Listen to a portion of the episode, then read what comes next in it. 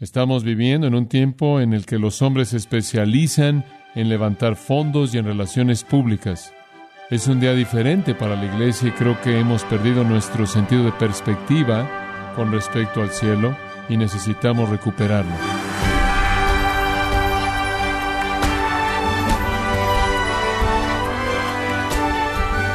Le damos la bienvenida a esta edición de su programa Gracias a vosotros con el pastor John MacArthur. Benjamin Franklin dijo que mañana todo mal será corregido, pero el mañana nunca llega. Bueno, si este mundo es todo lo que existe, entonces Benjamin Franklin está en lo correcto. La maldad y la justicia siempre existirán, el bien nunca triunfará completamente. Afortunadamente, si usted es cristiano, un lugar mucho mejor está esperando por usted después de su muerte. El cielo no tiene ninguna de las frustraciones, pruebas, tentaciones y fracasos de esta vida. Entonces, ¿qué es lo que tiene? ¿Y cómo se mantiene enfocado en su hogar eterno mientras vive aquí en la tierra? John MacArthur está contestando a todas estas preguntas en la serie titulada El cielo, en gracia a vosotros. Ahora en nuestro estudio hemos tratado de responder algunas preguntas debido a que es un estudio temático en lugar de concentrarnos en un texto de las Escrituras en particular. La primera pregunta que hicimos y respondimos fue la pregunta ¿qué es el cielo? Y aprendimos que el cielo es un lugar. Es un lugar en donde Dios vive en majestad soberana y es conocido de manera completa y total y experimentado por ángeles que lo adoran y santos que están para siempre en su presencia. Los santos del Antiguo y Nuevo Testamento están ahí en espíritu y están con Dios, esperando sus cuerpos glorificados que recibirán en la segunda venida.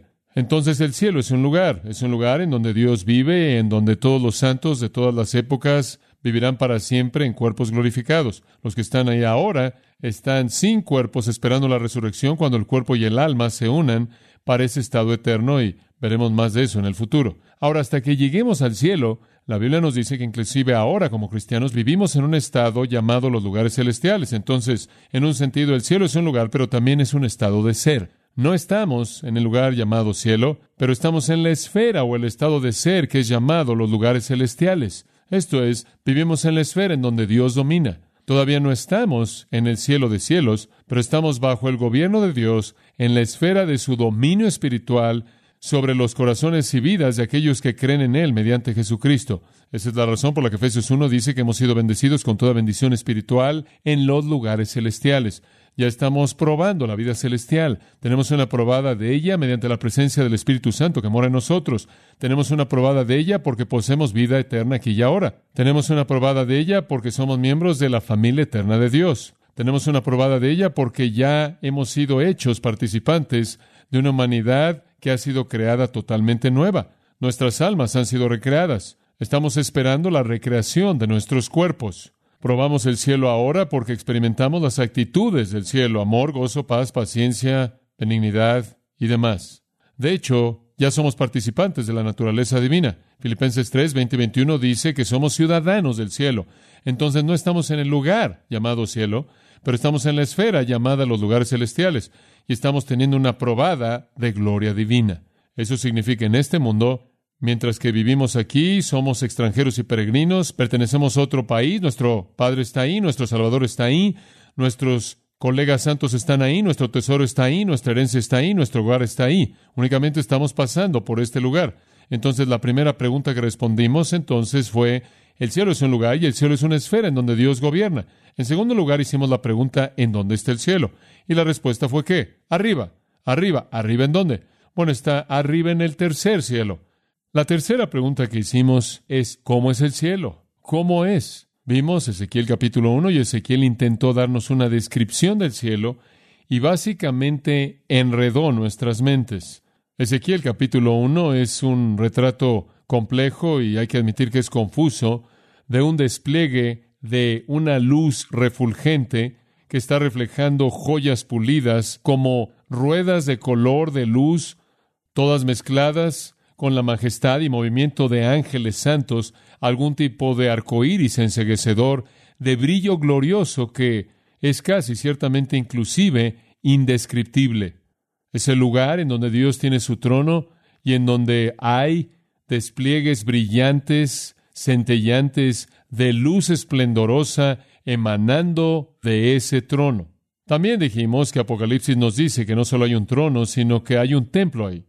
Pero señalamos algunas cosas interesantes. Según Apocalipsis 3:12, dice que hay un templo en el cielo de donde los santos nunca se van. Tiene que ser un templo grande. Es inmenso, es infinito y es eterno.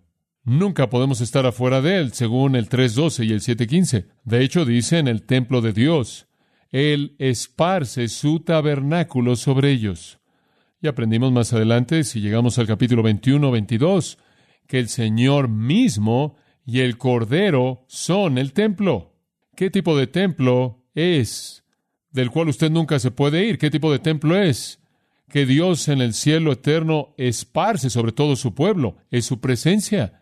Hay un trono, un punto focal en donde Dios entonces revela su gloria soberana majestuosa, pero al mismo tiempo hay un templo que es tan infinito como todo el cielo mismo. Increíble, increíble. Entonces hay un trono ahí. Sin embargo, aunque el punto focal es un trono, todo el cielo infinito es la presencia de Dios. Y toda la presencia de Dios y el Cordero, por lo tanto, constituye el templo. Entonces nunca estaremos fuera del templo porque es tan infinito como la presencia de Dios lo es. Tiene que ser un templo que puede contener al Dios eterno, y el único tipo de templo que puede contener al Dios eterno es el templo que es tan infinito como Dios es. Ahora, para una descripción un poco más detallada del cielo, vayamos a Apocalipsis 21 y 22. Estos capítulos nos hablan de lo que la Biblia llama el nuevo cielo y la nueva tierra, el estado eterno. Ahora, permítame darle un poco de perspectiva. Dijimos que tenemos un universo actual. Ese universo presente o actual existe, como lo conocemos, en donde tenemos todos los cuerpos celestes, estrellas, lunas, planetas y demás. Ese es el cielo actual. Aquí abajo está la Tierra actual. Rodeando la esfera de nuestro universo que se expande está la morada infinita del Dios infinito, tan infinito como Dios mismo. Algún día, Dios literalmente va a absorber al universo entero y convertirlo en el cielo final. Esa es la razón por la que es llamado el nuevo cielo y la nueva tierra. En este momento tenemos una tierra antigua y un cielo antiguo. Han sido tocados por el pecado, han sido distorsionados por la caída. De hecho, la tierra es el dominio de Satanás, bajo el dominio de Satanás. La tierra está poblada por hombres caídos. El espacio exterior está poblado por demonios caídos. Y únicamente el tercer cielo queda sin mancha, puro. Pero en la recreación habrá un nuevo cielo y una nueva tierra. Eso significa que el tercer cielo literalmente absorberá al primer y segundo cielo y la tierra, al estado final eterno, y de la tierra y a todo el infinito estará el cielo de cielos. Únicamente habrá un lugar, en algún lugar llamado el infierno. Pero fuera de eso, todo será absorbido en el estado final llamado los nuevos cielos y la nueva tierra. Ahora, ese no es un pensamiento nuevo, de hecho, es un pensamiento que los profetas del Antiguo Testamento recibieron por parte de Dios. En Isaías 65, 17 dice, porque aquí creo nuevos cielos y nueva tierra, y las cosas de antes no serán recordadas o vendrán a la mente, sino estarán gozosos y se regocijarán para siempre en lo que creo. Ahora eso nos dice que cuando entremos a los nuevos cielos y la nueva tierra,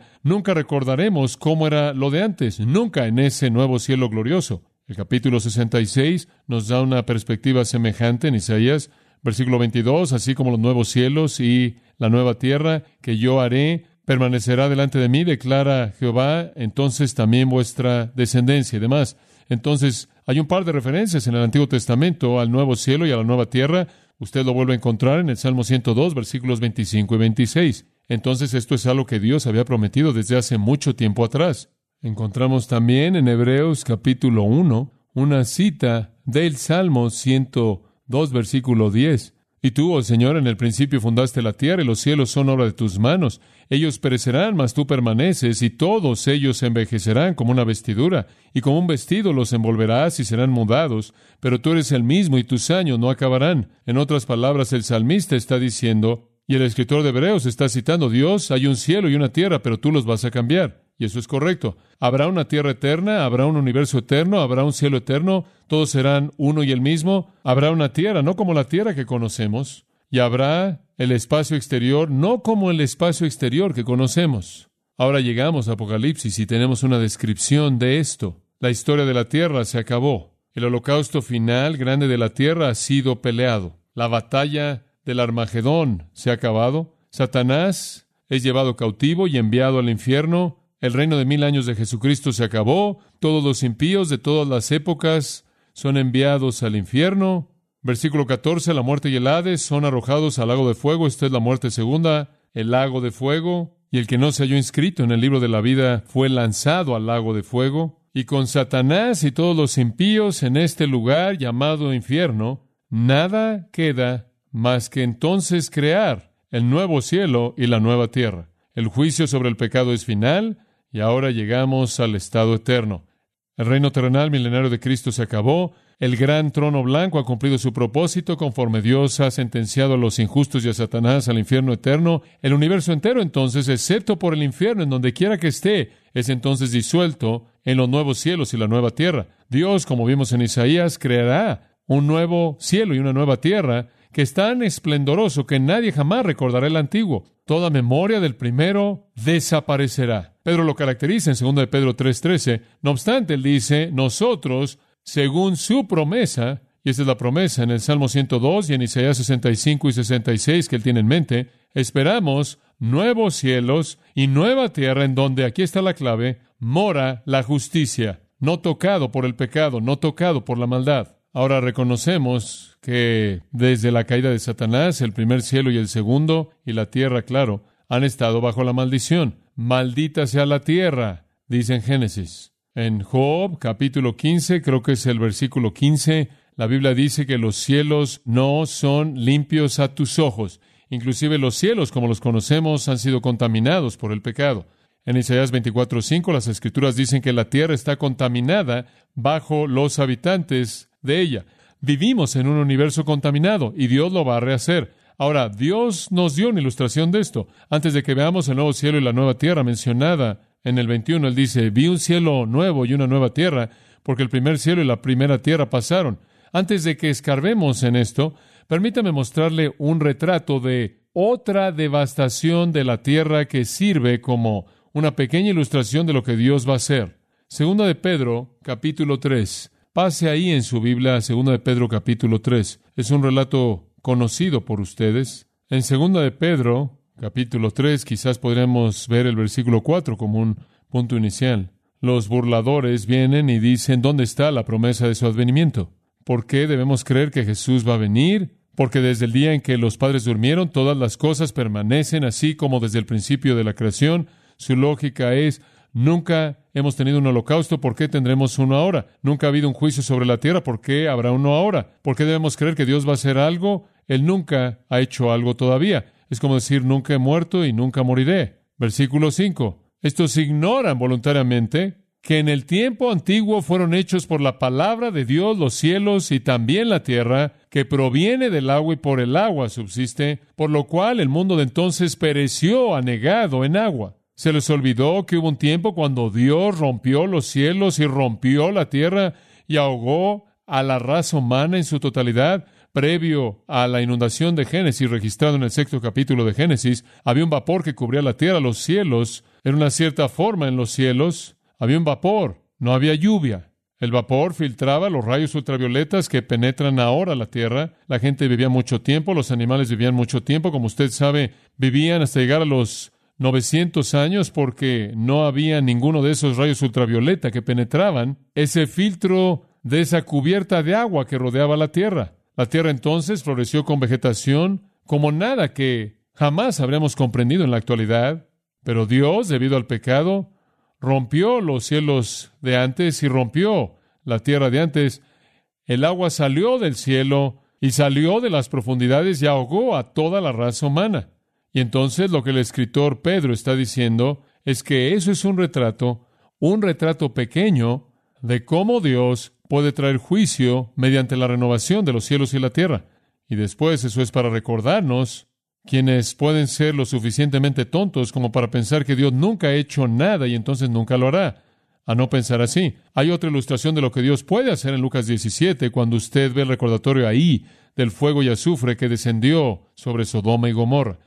Pero Dios dice que habrá un día cuando Él va a renovar todo de nuevo, nada más que en esta ocasión mucho mayor que cualquier otra cosa experimentada en el diluvio noéico. Todo va a ser destruido. Observa el versículo 6. Él dice, el mundo de entonces pereció anegado en agua, pero los cielos y la tierra que existen ahora están reservados por la misma palabra, guardados para el fuego.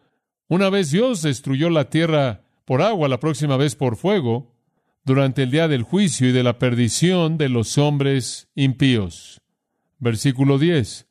Pero el día del Señor vendrá como ladrón, esto es, de manera no sospechosa, de manera sorpresiva en el cual los cielos pasarán con gran estruendo. Los cielos como los conocemos pasarán, los elementos ardiendo serán deshechos y la tierra y las obras que en ella hay serán quemadas. Todo recreado, todo.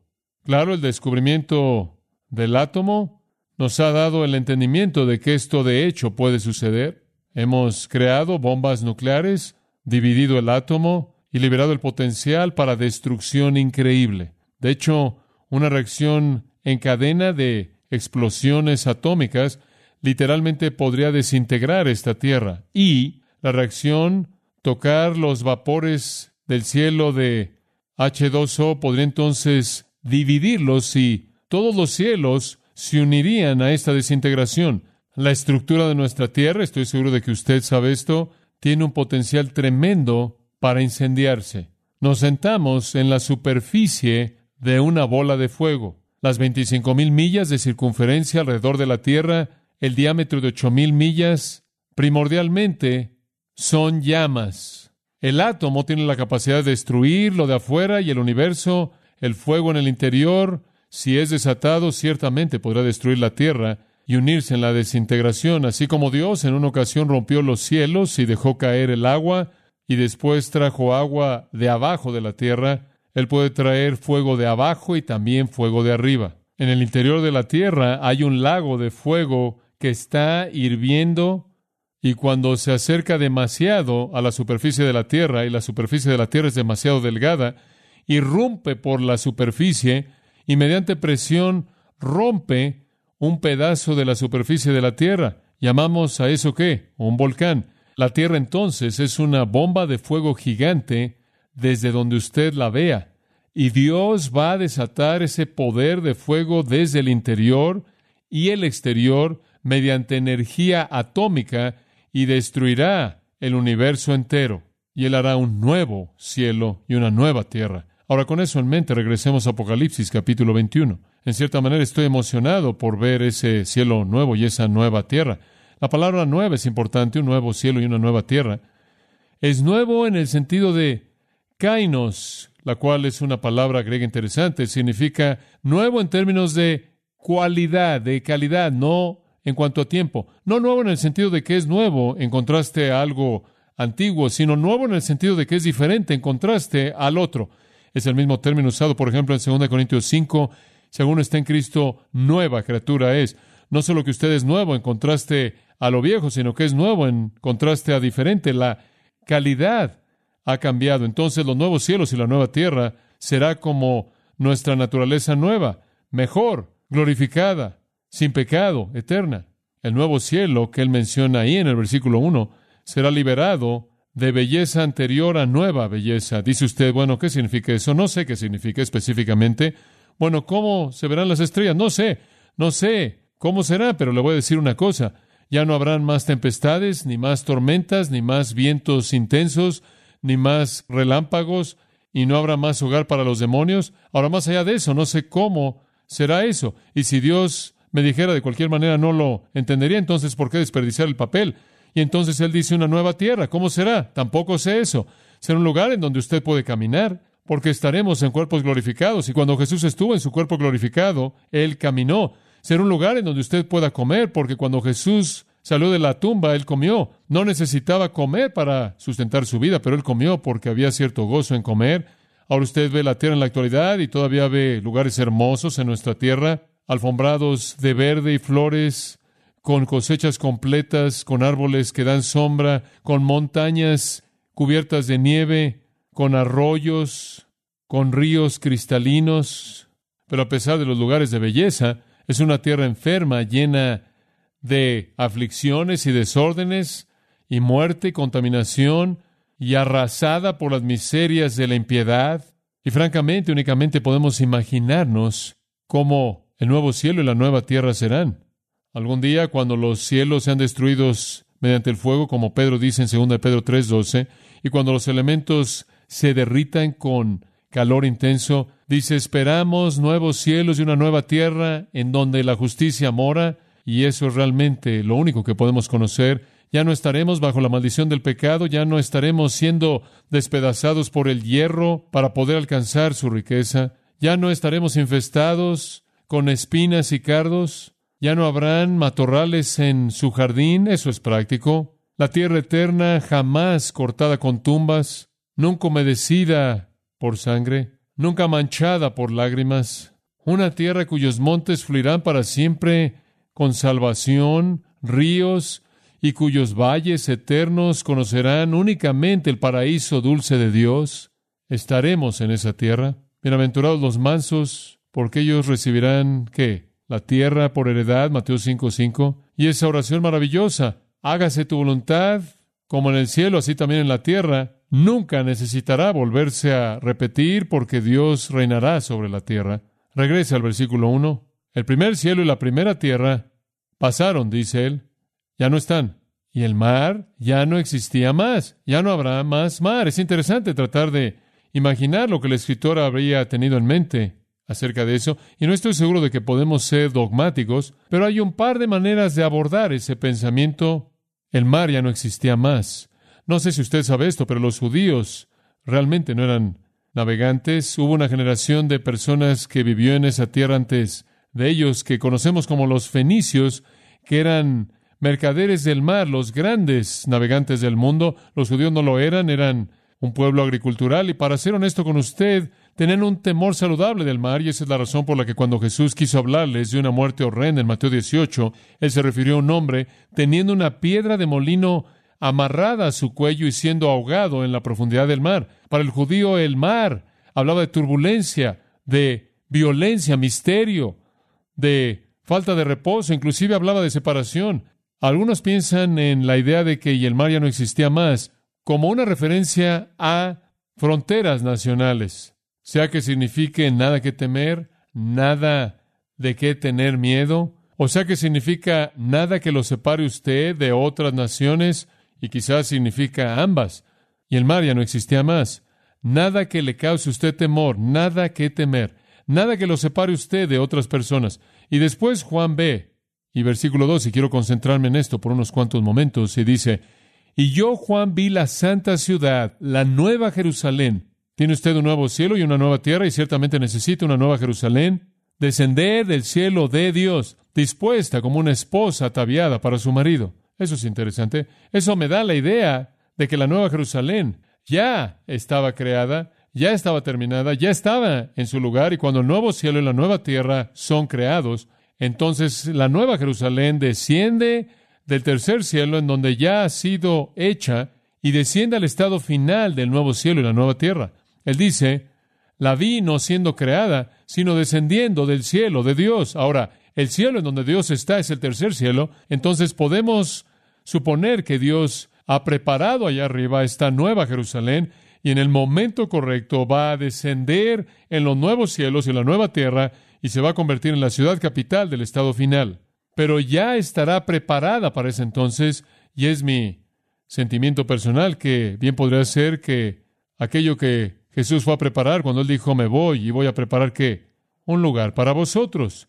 Y bien podría ser que antes de que Él regrese, Él está haciendo la nueva Jerusalén. Ahora han habido tres Jerusalenes. La Jerusalén histórica está una Jerusalén milenaria y después la Jerusalén eterna, la cual creo que es la ciudad capital de la eternidad, es la ciudad capital del cielo, no es el cielo, es la ciudad capital del cielo, es la ciudad cuyo constructor y arquitecto es Dios, es la ciudad que realmente anhelaba y esperaba Abraham. Hebreos 12:22, habréis venido al monte Sión de la ciudad del Dios viviente, Jerusalén celestial, ocupada por miles de ángeles y la congregación general de la iglesia, de los primogénitos que están registrados en el cielo, y Dios y los espíritus de los hombres justos, hechos perfectos, y Jesús es el lugar en donde están todos los santos. Y creo que es esa ciudad especial que desciende.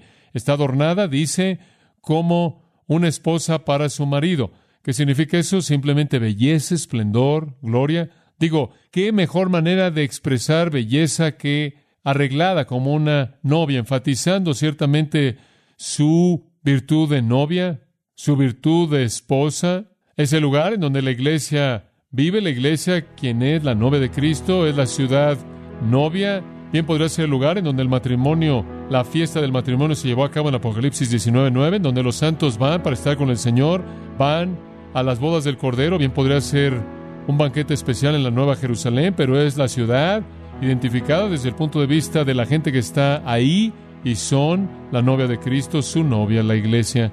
Versículo 9 dice, ven acá, yo te mostraré la desposada, la esposa del Cordero.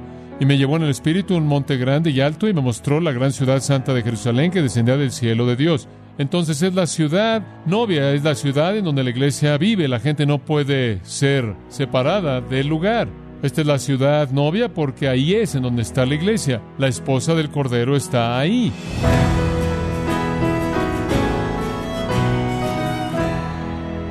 Ha sido John MacArthur mostrándole cómo es la capital del cielo, la Nueva Jerusalén, en la serie titulada El cielo, en gracia a vosotros. Y quiero recordarle, estimado oyente, que tenemos a su disposición el libro La Gloria del Cielo, escrito por John MacArthur, y puede adquirirlo en nuestra página gracia.org o en su librería cristiana más cercana.